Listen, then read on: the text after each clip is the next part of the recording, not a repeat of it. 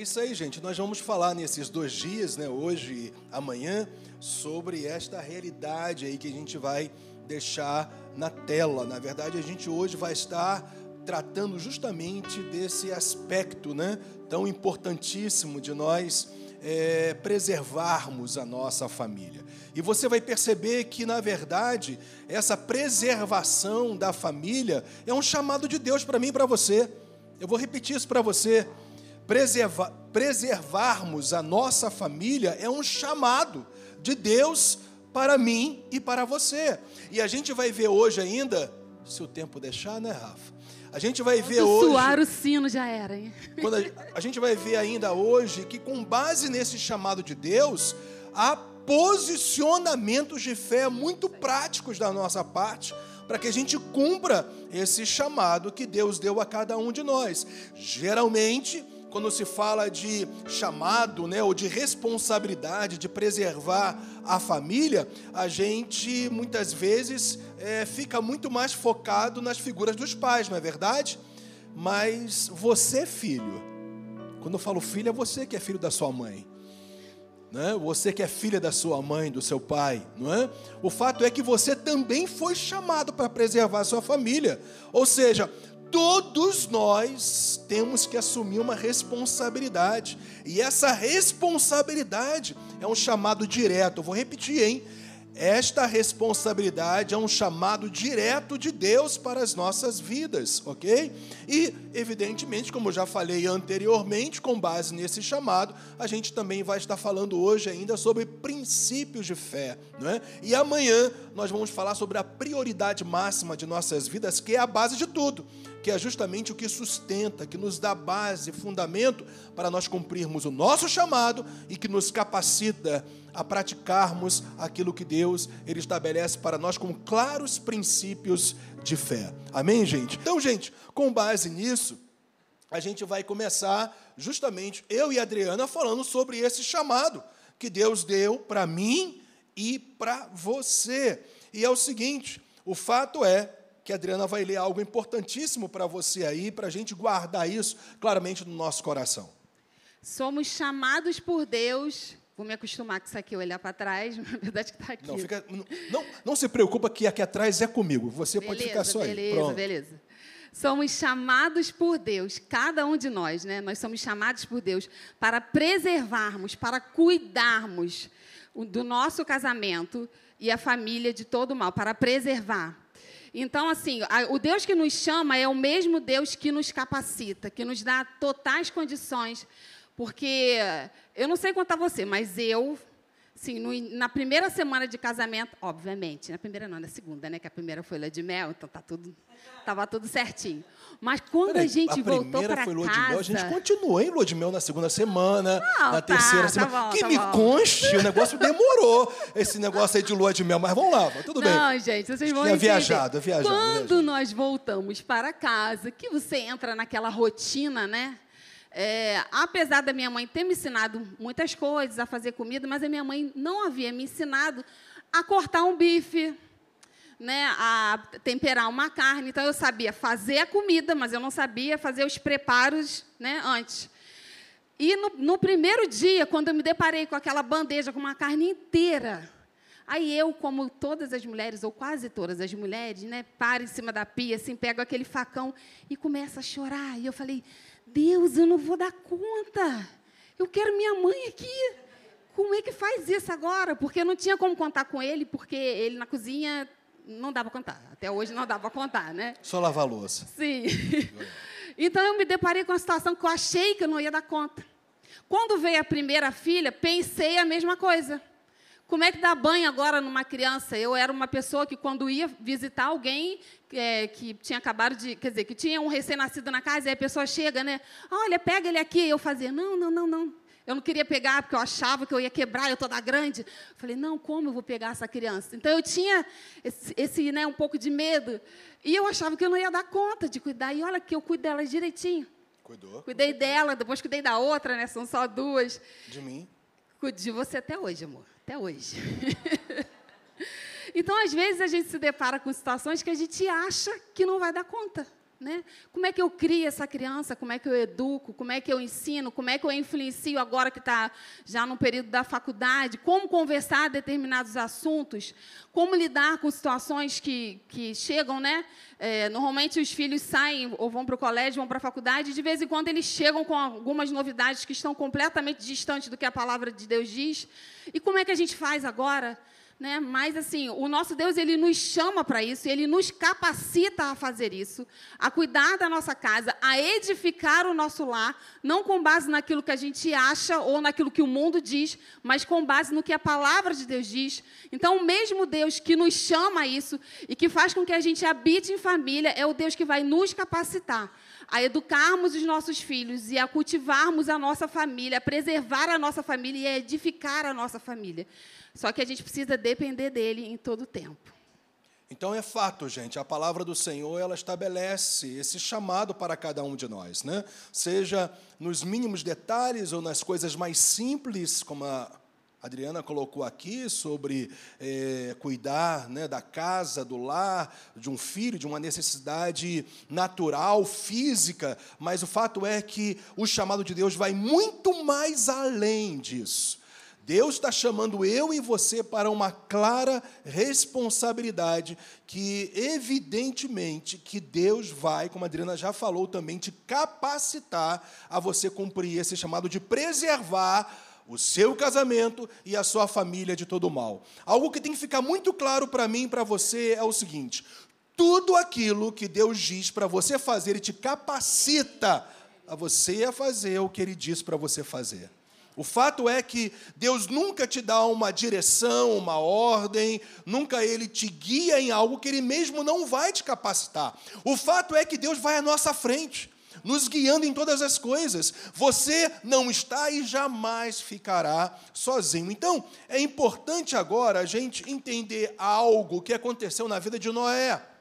E isso começa desde que Lameque, que viveu 182 anos, e gera Noé, gera um filho. Lameque era o pai de Noé.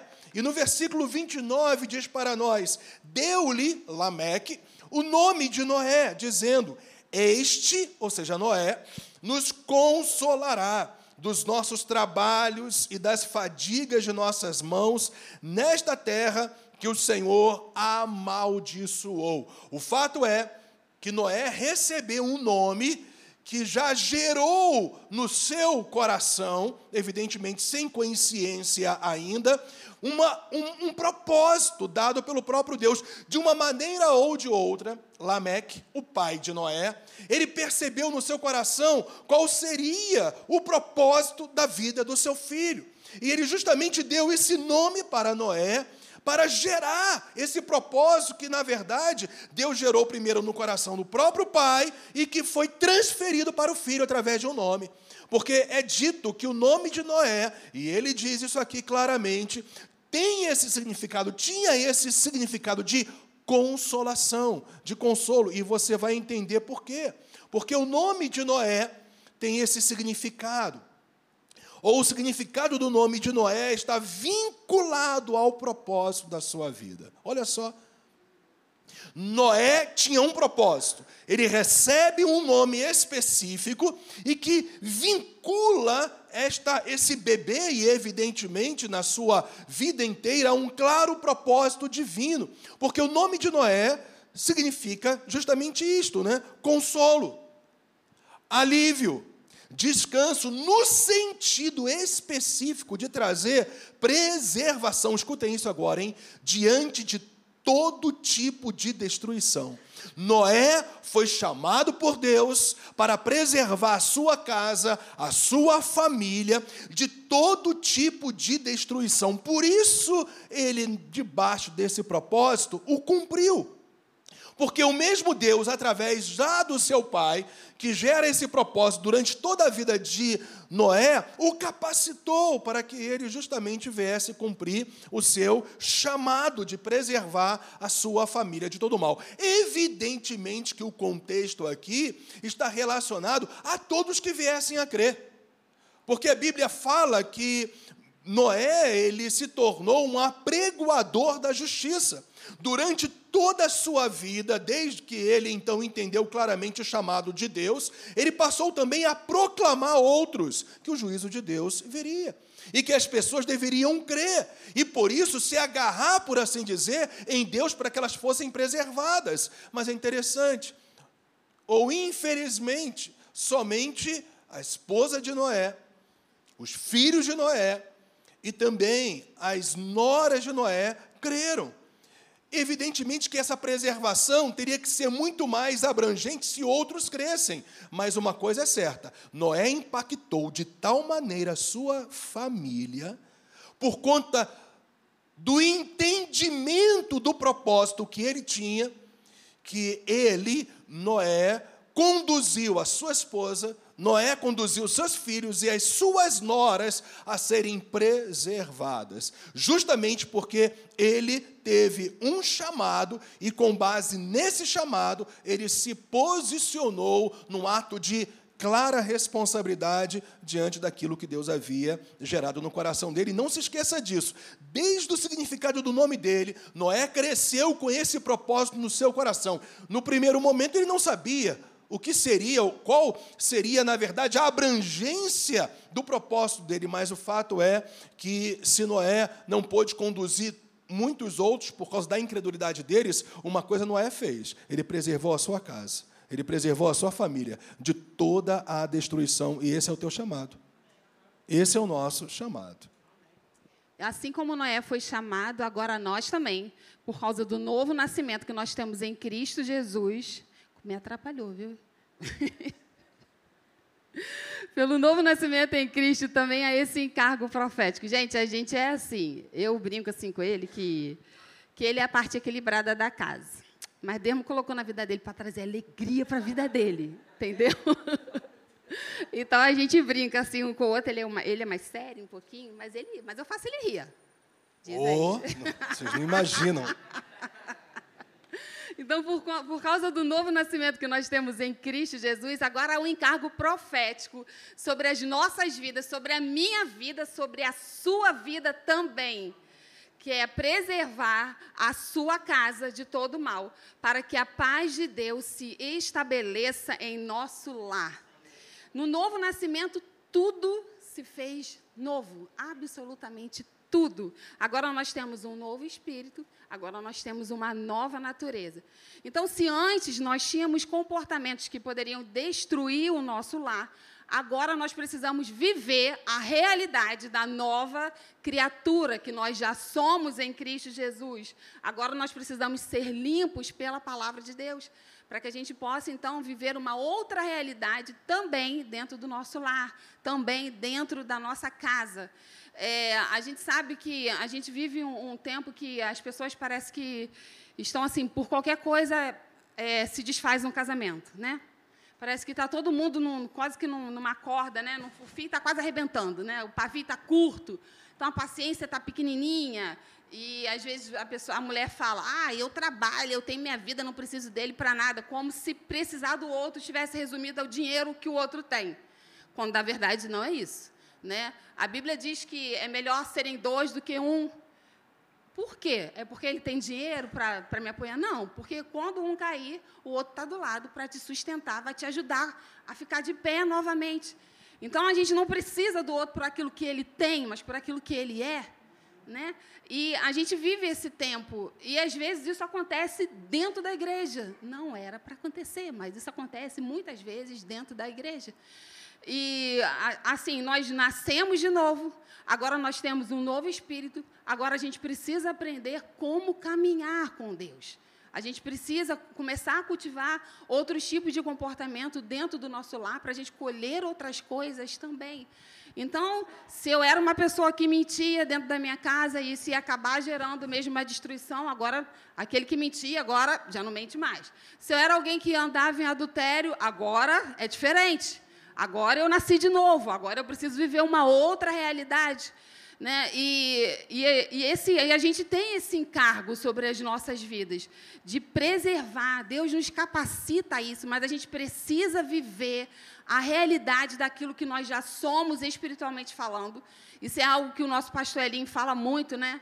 Que é, não basta ser, você precisa viver a realidade da nova criatura e a gente precisa trazer isso para dentro da nossa casa. Se nós queremos colher coisas diferentes, nós precisamos plantar coisas diferentes também dentro do nosso lar. Se a gente quer colher amor, a gente precisa plantar amor. Né? Se a gente quer colher aí um marido carinhoso, a gente precisa ser carinhosa também. Então, se a gente quer ter filhos que nos respeitem, a gente também precisa plantar respeito dentro do nosso lar. Precisamos mudar é, as sementes que a gente tem plantado no nosso lar para a gente poder colher outras coisas. E Deus nos capacita a isso, se tão somente nós nos submetermos a Ele a cada dia. Gente, nós chamamos é, essa realidade relacionada ao novo nascimento como um encargo profético, porque a gente não pode se esquecer que tudo aquilo que Deus ele gerou no coração de Enoque, desculpa, de Noé, foi realmente um encargo, uma responsabilidade profética.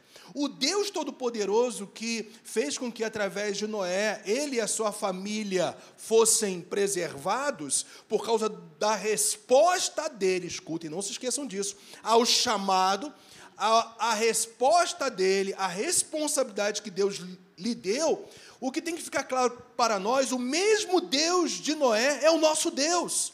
E os nomes de Deus, na verdade, está, estão totalmente relacionados a quem Ele é. O nosso Deus é o autor da vida. O nosso Deus é o príncipe da paz. O nosso Deus é Jeová Jireh. O nosso Senhor é o Senhor da justiça. E quando você se torna uma nova criatura, a própria pessoa de Deus vem habitar em você. Portanto, o Todo-Poderoso, esse Deus da paz, esse Deus da vida, esse Senhor da justiça, esse Deus da provisão, inclusive daquele que manifesta restauração no nosso lar, está em nós, pela presença do teu Espírito, ou pela presença do seu Espírito Santo. Portanto, eu e você temos um encargo profético. Por que não dizer uma responsabilidade profética? Porque tudo que Deus é está em nós. Eu vou repetir: tudo que Deus é está em nós. Então agora eu respondo a, este, a esta responsabilidade por causa da minha nova natureza. Eu não sou mais um homem natural.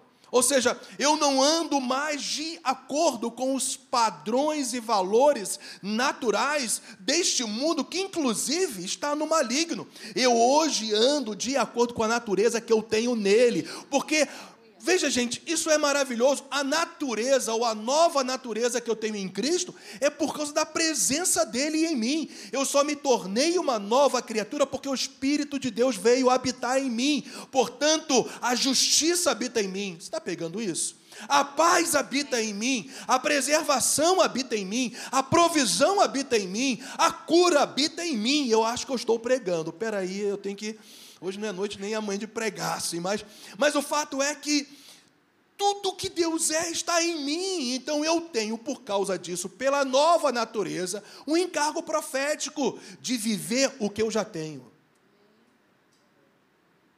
Pegou isso? Eu tenho que viver o que eu já tenho. Portanto, como é que eu vivo? Através de atitudes e comportamentos práticos. E como é que eu tomo essas atitudes e esses comportamentos práticos? Quando eu respondo a quem eu sou em Cristo, uma nova natureza que tem a própria presença de Deus em mim. Pegou isso, gente? Por isso que a gente chamou isso de encargo profético. Você tem uma responsabilidade, seja você marido, seja você esposa, seja você Pai, mãe, filho, cada um de nós tem que assumir a responsabilidade perante Deus de preservar a nossa casa de todo tipo de destruição. Estamos juntos, gente, nisso aí? Olha só, o nosso relacionamento, ou melhor, o nosso posicionamento de fé. Pega isso aí, por favor. Sempre será proporcional ao reconhecimento e também ao entendimento da nossa responsabilidade diante de Deus. Gente, nunca você vai viver além do entendimento e, da, e do próprio reconhecimento que você tem da responsabilidade que Deus te deu. Olha só que coisa interessante, a tua fé vai até onde você conhece a vontade do Senhor. Eu vou repetir, a tua fé vai até onde você conhece a vontade de Deus. E quando a gente fala de conhecimento da vontade do Senhor, não é acúmulo de conhecimento intelectual, é conhecimento revelado que nos faz viver aquilo que a Bíblia fala para a gente viver. Estamos juntos, gente? Então, o nosso posicionamento prático de fé sempre vai, vai ser a medida, vai ser na proporcionalidade do quanto eu reconheço que tem esse chamado do quanto eu entendo da minha responsabilidade diante de Deus. E Deus me deu uma responsabilidade como homem de preservar essa menina até o fim de qualquer tipo de destruição. Deus me deu um encargo profético como uma nova criatura nele, de viver os princípios e valores que ele estabeleceu. Deus, ele me deu um encargo profético de zelar, de cuidar, de proteger da minha, ou melhor, da minha não, mas proteger a minha esposa. Deus me deu o encargo profético de proteger, de zelar pelos meus filhos ou pelas minhas filhas, no caso. E eu aprendi ao longo dos anos que uma das maneiras mais eficazes de você, como pai, preservar as suas filhas ou os seus filhos de destruições é sendo amigo deles é andando com eles, porque se você não abraça os seus filhos, o mundo vai abraçar. Se você não beija os seus filhos, o mundo vai beijar. Se você não orienta os seus filhos no caminho, o mundo vai orientá-los justamente no caminho, junto com eles. Faz aquilo que eu faço. Mas glórias a Deus, gente, nós temos um encargo profético. E o encargo profético é conduzir a nossa casa à preservação de todo e qualquer tipo de destruição. E glórias a Deus, quando você honra a Deus, Deus também te honra. Não pensa que o teu Deus ele fica olhando a sua, o seu posicionamento de fé. Não pensa que o teu Deus fica olhando para você e vendo alguém que responde ao chamado que ele deu e ele simplesmente fala lá do céu: que bom, que bacana, meu filho está andando assim. Não, ele vem andar junto com você e as barreiras caem. As ações do inferno, inclusive contra as nossas famílias, não prosperam, palavras não prosperam, sentimentos de ressentimento, de raízes de amargura, não prosperam. Por que isso, gente? Porque quando eu honro a Deus, Ele também honra o meu posicionamento de fé aqui na terra. Então não se esqueça jamais disso. Sempre o seu posicionamento, o seu posicionamento de fé, ou seja, a sua prática naquilo que a Bíblia diz para você fazer será proporcional ao reconhecimento e ao entendimento que você tem da responsabilidade que Deus te deu de preservar a sua família de toda a destruição. E, gente, olha só, o que é prática de fé? Eu tenho muita dificuldade de ficar paradinho assim, gente. Eu lembro que tem aqui, olha, ela está do meu lado, eu não consigo andar para lá e para cá, mas tudo bem, vamos lá. O que é viver a fé bíblica? Gente, é simples é praticar o que está escrito. Pegou isso? É simples assim, porque eu sei que na maioria das vezes, infelizmente, se tem uma concepção da fé da seguinte maneira: fé é crer para receber. Amém, gente? Claro, amém, é isso, pode, não fica com medo, não. É amém mesmo. Fé é crer para receber, mas não só. Fé não é só crer para receber, Fé é crer para viver. E quanto mais você vive o que a palavra de Deus diz, mais você também vivencia tudo aquilo que a palavra de Deus promete para a sua vida. Percebe isso? Então, quando você se posiciona de maneira prática naquilo que a palavra de Deus diz, em relação à responsabilidade que você tem para com a sua casa, para com a sua família, você pode estar certo que vai ser sempre fruto do seu entendimento daquilo que a palavra de Deus diz e do seu reconhecimento daquilo que Deus ele te deu como encargo profético, inclusive nesses dias, é claro, de você se posicionar de tal maneira que você preserve você marido, você esposa, você pai, você mãe, você filho de todo e qualquer mal. Eu e você temos que viver os valores da palavra de Deus. Vou repetir, eu e você temos que viver os valores da palavra de Deus. Que se você vive os valores da palavra de Deus, você está honrando a Deus. E se você honra a Deus, Deus também te honrará. Gente, e não, e não nos esqueçamos, o Espírito Santo, ele nos ensina todas as coisas. Se a gente depende do Espírito Santo, esse encargo profético não se torna um jugo na sua vida, no sentido de peso, de um peso de responsabilidade negativa. Pelo contrário, se torna uma responsabilidade que você tem que viver, e quando você vive, você vê os resultados, e aí você percebe como é maravilhoso andar no caminho que Deus estabeleceu. Amém, gente?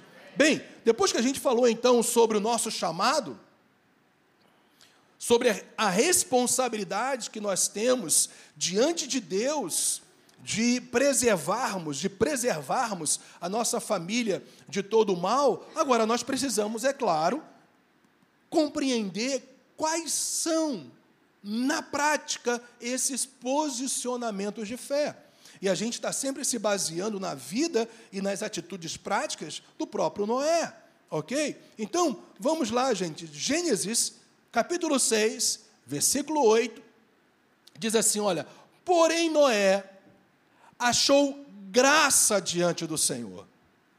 E olha só ainda, versículo 9, hein? Eis a história de Noé. Noé era homem justo e íntegro entre os seus contemporâneos, entre a sua geração. Noé andava com Deus. Ok? Então aqui a gente vê com base na vida e na história de Noé, posicionamentos de fé práticos, aonde a gente percebe claramente que ele respondeu de maneira prática ao encargo profético ao encargo profético que estava sobre a sua vida. E é assim que eu e você também temos que viver. É exatamente de maneira prática aquilo que Deus evidentemente determina na sua palavra. Gente, olha só. Nós não vivemos uma filosofia cristã. Nós não vivemos é, uh, um, um, um corpo doutrinário de regras simplesmente a serem praticadas. Gente, nós vivemos a própria vida. Nós vivemos a própria vida. Eu me lembrei de um texto de Deuteronômio, capítulo 32, versículo 47, que é, Moisés fala justamente algo tão maravilhoso para o povo. Ele mostra ali que a palavra de Deus é a própria vida. Quando você vive a palavra, você está exalando vida. Quando você vive em amor, você está exalando vida. Quando você vive em paz, você está exalando vida. Quando você vive compreensão, você está exalando vida. Quando você vive em amor mútuo, você está exalando vida. Quando você vive a palavra, você está na verdade, exalando e manifestando a própria vida, porque a vida de Deus está na palavra dele. Então, quando você vive a verdade, praticando o que está escrito, você está, mani está manifestando vida, está manifestando luz. Gente, a vida que vem de Deus é mais poderosa do que a morte. A luz que vem de Deus é mais poderosa do que, qualquer outras trevas que possam existir. Aonde o amor de Deus chega, a vida de Deus chega, a luz de Deus chega, não tem como, o sobrenatural de Deus chega e afasta todo o mal, inclusive posicionamentos práticos que nós temos que tomar no nosso dia a dia. Então, é importante agora a gente, mais uma vez, lembrar aquilo que nós sabemos. Graça. A manifestação do favor de Deus é o amor de Deus em ação. Nós sabemos que a graça é o amor imerecido, né, que, que Deus tem para conosco, independente de quem nós somos. É, Deus decide nos amar. Não passou? Parou aí.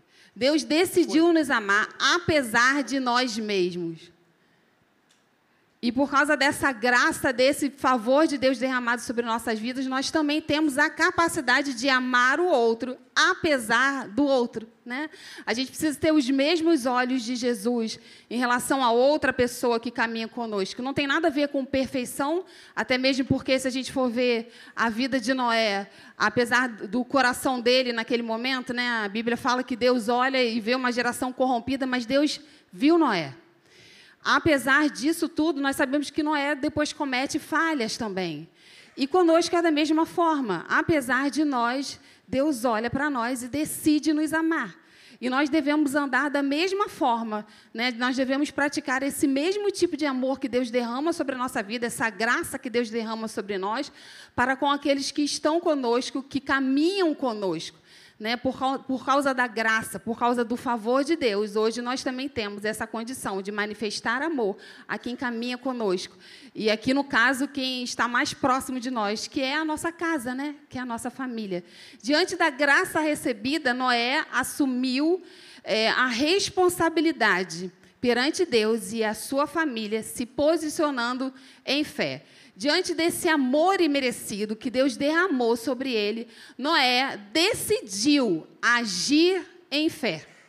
Ele tomou essa atitude de agir em fé. E eu queria ler com vocês é, Gênesis 6, é, a gente tá, tudo que a gente está falando está aqui dentro, para a gente entender o que aconteceu. Né? Diz assim, no verso 13: Então disse Deus a Noé, Gênesis 6, 13. Então disse Deus a Noé: Resolvi dar cabo de toda a carne, porque a terra está cheia da violência dos homens.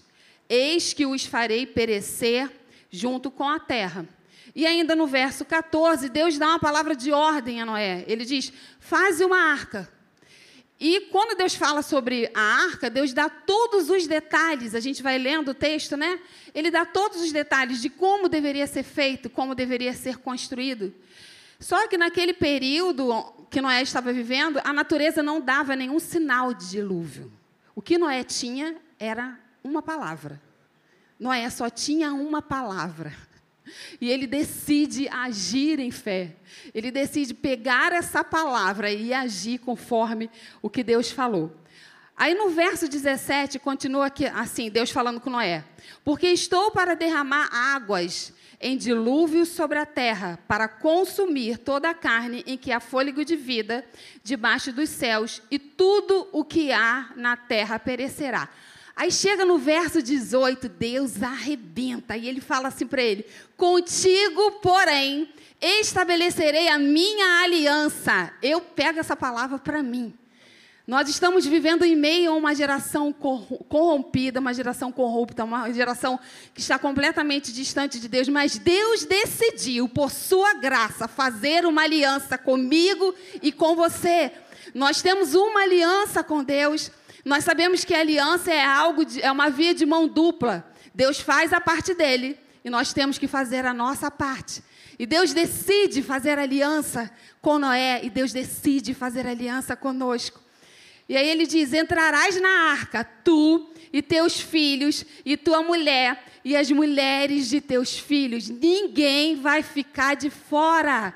Eu vou derramar a minha bênção, eu protejo você e eu também protejo a sua casa por causa da minha graça. Eu, quando eu estava lendo isso, eu me lembrei do Salmo 91, quando diz assim: mil cairão ao teu lado, dez mil à tua direita, mas tu não serás atingido. Mas você olharás e você verá a é, como é que é? A destruição do ímpio, né? Com teus olhos você vai contemplar isso. É exatamente o que está acontecendo aqui. Noé estava contemplando tudo sendo destruído. Porém, o salmista também continua dizendo: Mas você vai habitar na presença do Altíssimo. E é isso que nos sustenta em meio a essa geração que a gente está vivendo. A gente precisa habitar na presença de Deus. O último é, versículo do, de Gênesis 6 diz assim: Assim fez Noé, conforme a tudo o que Deus lhe ordenara. Só tem uma forma da nossa casa e da nossa vida permanecer de pé até o final. Se nós fizermos exatamente conforme tudo aquilo que Deus tem orientado a nossa vida. Nós precisamos agir em fé, nos posicionar, como Esdre falou, é crer para viver, é crer e colocar em prática aquilo que a gente diz que crê. Então, Deus faz uma aliança conosco. A parte do Senhor é nos proteger, a nossa parte é obedecer. Então, nós vamos ver três posicionamentos de fé, mas muito claros no texto. Né? Mas é sempre importante a gente destacar. O primeiro é justamente este. Noé era justo, a palavra do Senhor diz. Foi o claro posicionamento de Noé. Ele respondeu ao seu chamado, ele respondeu à sua responsabilidade, se posicionando como uma pessoa que justamente vivia segundo os padrões justos de Deus, porque o contexto de ser justo aqui é justamente isto. É alguém que vive segundo os padrões justos de Deus. Talvez você tenha questionado aí no seu coração, mas como que alguém pode viver segundo os justos padrões de Deus? Pelo poder do Espírito Santo, gente. Pela graça de Deus pela capacitação que vem do Senhor, como a gente vai mostrar para vocês amanhã, sobre a nossa prioridade máxima em relação ao nosso chamado e, ao, e a nossa resposta para vivermos este encargo profético nesse tempo de preservarmos a nossa família de todo o mal, justamente nos posicionando de maneira muito prática aquilo que a palavra de Deus diz. Mas tem um dado importante: você só pode viver aquilo que você conhece. Eu vou repetir: você só tem condições de praticar aquilo que você conhece. O meu povo perece, é destruído porque lhe falta o quê? Conhecimento. No conhecimento há libertação. Quanto mais você conhece aquilo que Deus estabelece para a sua vida, mais livre das impossibilidades você fica. Você pegou isso? Quanto mais você conhece o que Deus diz na palavra dele. Portanto, quanto mais você conhece o caráter de Deus, porque a palavra de Deus revela quem ele é. Quanto mais você conhece as promessas desse Deus todo-poderoso, e quanto mais você compreende que o mesmo Deus que falou para você viver vai te capacitar a viver o que ele disse para você viver, mais você vai entender que é possível no Senhor de viver os padrões justos que Ele estabeleceu para a sua vida. É possível eu e você nos conformarmos com os padrões de Deus. Portanto, de novo, escolatos aí, hein? Nos lembremos de Romanos 12, 2. Não se conformem com este século, com este mundo, mas sejam transformados. Como é que, gente, eu vou ser transformado na minha mentalidade? Se eu conhecer o que está escrito, se eu conhecer o caráter, o poder, se eu conhecer aquilo que a palavra de Deus diz, porque uma coisa é certa, a palavra de Deus vai se cumprir. Então, quanto mais eu conheço os propósitos de Deus e de quem Ele é, mais eu serei livre de dúvida. A dúvida da incapacitação. É alguém sempre se sentir incapacitado. Dúvida, estou falando de ser sinônimo de incapacitação, gente. Quando nós duvidamos, nós somos incapazes de viver o que Deus diz para a gente viver. E quanto mais você conhece a vontade de Deus e quem Ele é, o poder dele, a glória dele, as promessas dele, e inclusive o que o Espírito de Deus faz para nos capacitar a viver a palavra dele, mais você vai sair do governo da dúvida e entrar para o governo da realidade de Deus, de que em Cristo Jesus que te fortalece, você pode todas as coisas. Eu não estou falando de utopia, gente. Eu não estou falando de conto de carochinha. Eu estou falando de verdade experimentada por aquele que crê, porque conheceu o que a palavra do Senhor diz. Lembrem de uma coisa: Noé, ele demorou décadas para construir uma arca. É ou não é verdade? Décadas. Gente, a construção de uma família leva a vida inteira. Até o final da minha vida, eu vou estar em construção. a favor da minha esposa. Graças a Deus. Eu faço essa menina feliz, gente. Até o final da minha vida eu tenho que construir uma vida que realmente ela seja feliz, porque eu aprendi que eu casei não somente para ser feliz, mas antes de qualquer coisa eu casei para fazê-la feliz. Pense dois casais vivendo assim, Alain e Verônica, não é? Me lembrei. Pensem só, o Alain vivendo assim, eu casei para fazer a Verônica feliz. Só que a Verônica responde a, essa, a esse encargo profético que Alain recebeu de se posicionar em fé, e ela diz: Eu casei para fazer o Alain feliz. Minha gente, ninguém derruba vocês. O diabo não derruba vocês, os valores desse mundo não derrubam vocês, nenhuma sirigaita vai derrubar vocês, nenhum bonitão vai derrubar vocês, por quê? Porque vocês resolveram fazer um ao outro feliz, nenhuma imperfeição do, do Alain, cara bonito, não é? Para ela, com certeza é perfeito, mas as imperfeições do Alain, Verônica, não vão derrubar vocês, porque você decidiu fazer o Alain feliz e o Alain da mesma maneira. Gente, assim é a construção. Noé ele demorou décadas para construir uma arca. Eu quero te dizer: se você quer preservar sua família, você tem que construir hoje. Continuando o que você começou a construir ontem. E assim até o final dos tempos. Eu não sei quantos anos eu vou viver, mas uma coisa eu sei. Quem já fez a, aula comigo da escola Atos sabe, né, Rê? Eu vou estar com 90 anos sem usar fralda geriátrica, sem usar dentadura e também bengala. E, gente, até os 90 anos, ela comigo, eu vou viver dando beijinho nessa menina sendo feliz com ela. E quem sabe que eu receba a unção da catuaba divina de Abraão, né, gente? Não é verdade? Quem sabe, 90 anos, brincando ainda, né? Não há problema nenhum. Mas o fato que eu e você temos que entender é o seguinte: eu tenho que assumir uma responsabilidade. Eu casei para fazer o meu cônjuge feliz. Eu tive filhos para fazê-los viver a plenitude da felicidade de Deus aqui na terra, através da minha vida, através dos meus posicionamentos. Eu não estou falando, gente, por favor, de perfeição. Vocês sabem muito bem disso. Nós somos imperfeitos, eu tenho as minhas imperfeições, a Adriana tem as delas, mas o fato é o seguinte: quando nós entendemos que eu casei para fazer o, o cônjuge feliz, então é claro que eu vou aprender algo tão importante no, no decorrer da nossa história e construção de uma família que vive a plenitude da vontade do Senhor, que é perdoar. Não é verdade? As imperfeições, não é? Então, ela já, logo depois que a gente voltou da lua de mel, não é? naquela semana, porque depois a gente continuou na lua, na lua de mel, mas logo depois que a gente voltou de viagem, né, aconteceu algo estranho para ela. Eu acordava e não falava. Na lua de mel a gente nem estava dormindo direito.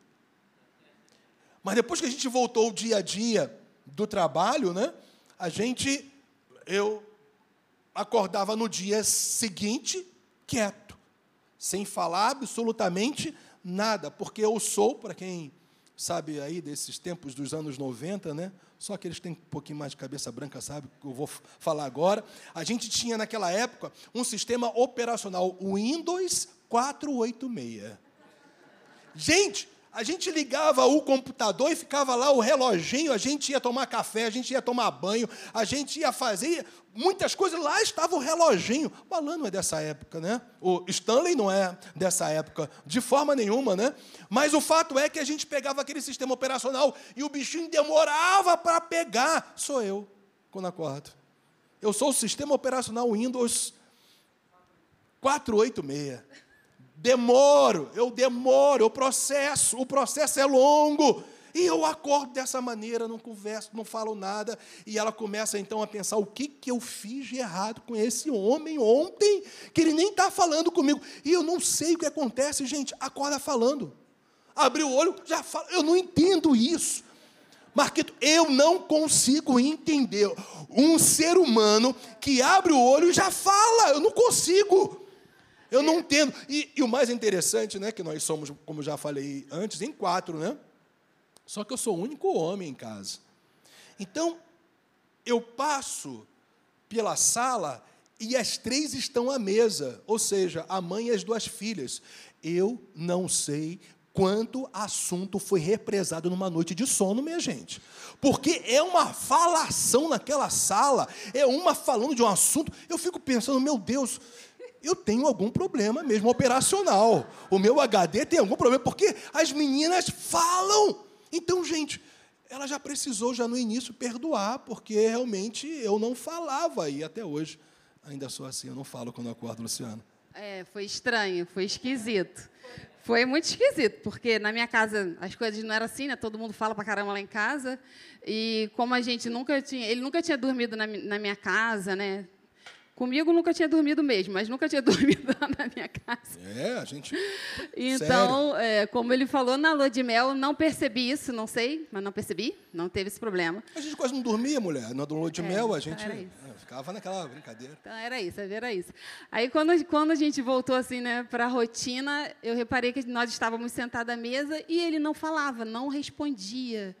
E realmente eu comecei a pensar, né, eu falando assim com Deus, falei, caramba, o que, que eu fiz ontem? Eu falei alguma coisa, não é possível, eu fiz alguma coisa, porque a pessoa não me responde. Né? E eu tentando puxar na minha memória o que eu tinha feito com ele, para ele não me responder. Depois eu fui reparando que ele era assim, não dava mais para devolver. Então, ele é assim até hoje. A gente foi, a gente vai se habituando ao outro, né? Eu já me acostumei. Então hoje a gente já sabe, eu e as meninas já sabemos. Ele precisa do tempo dele, a gente deixa ele quieto.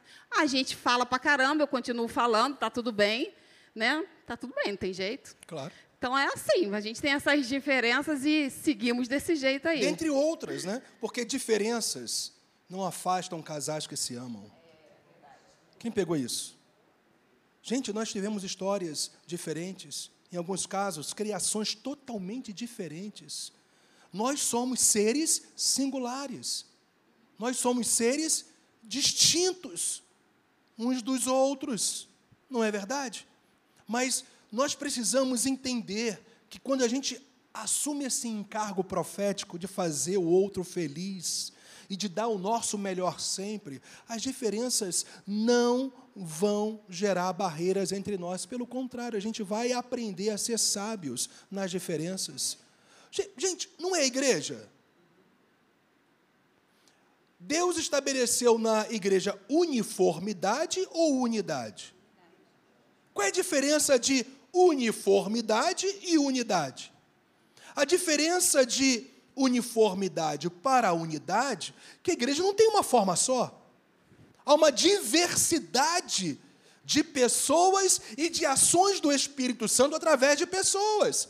Mas apesar dessa diversidade de ou diversidades é, de pessoas e de ações do Espírito Santo, da manifestação de Deus, nós somos um nós temos um só propósito, nós temos uma só visão. Jesus Cristo é o nosso fundamento, é a nossa vida, é a nossa salvação. Nós temos um só batismo, uma só fé. Nós temos e vivemos as realidades de um Deus triuno, que é único em essência, mas que é que coexiste como três pessoas que se revela a cada um de nós. O fato é o seguinte: nós podemos ter as maiores diferenças uns dos outros como família de Deus, mas uma coisa nos une: é a presença do Espírito de Deus em nós, pela vontade de Deus, é através da pessoa do Senhor Jesus Cristo. E nós temos que trazer esta realidade para os nossos casamentos também, para que os casamentos sejam duradouros. Gente, Deus, Ele não estabeleceu o casamento para ser uma temporada, ele estabeleceu para ser uma realidade para a vida inteira.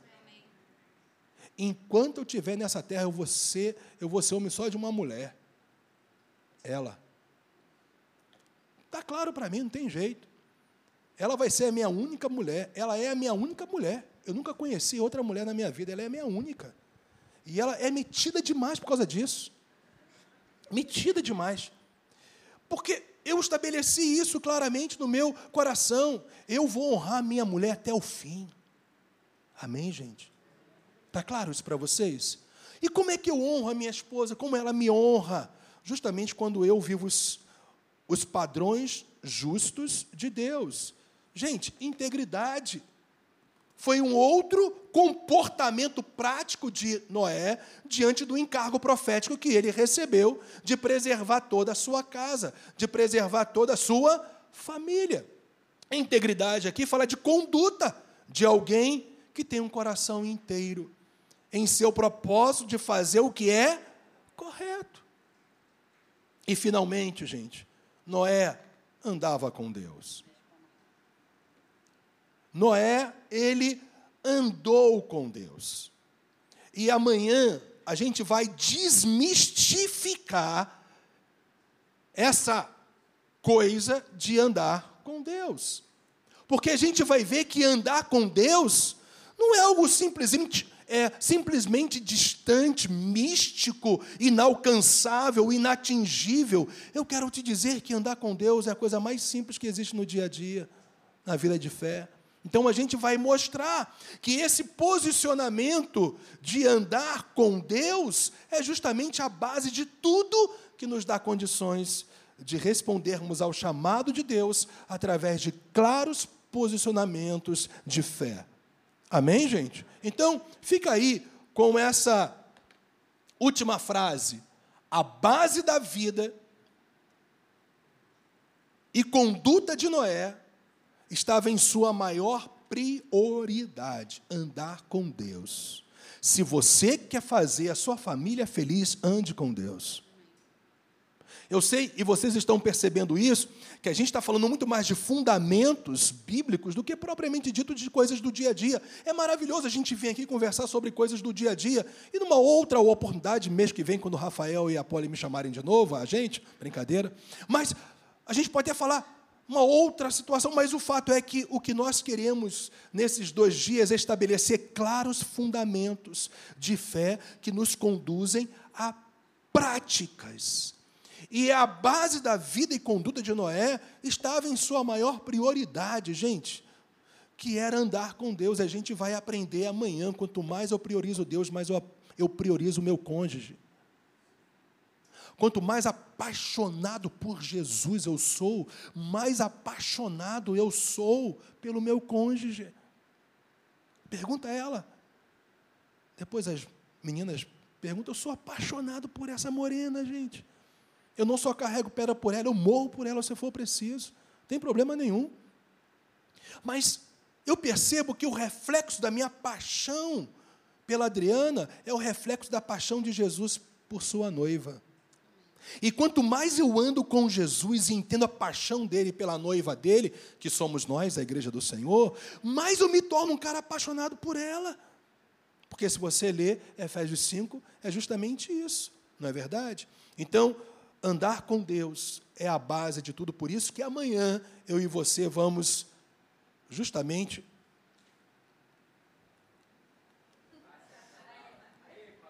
foi prioridade máxima, OK? Então amanhã a gente vai ver justamente isso, a prioridade máxima das nossas vidas, que é justamente andar com Deus. Legal, gente? Vamos ficar de pé?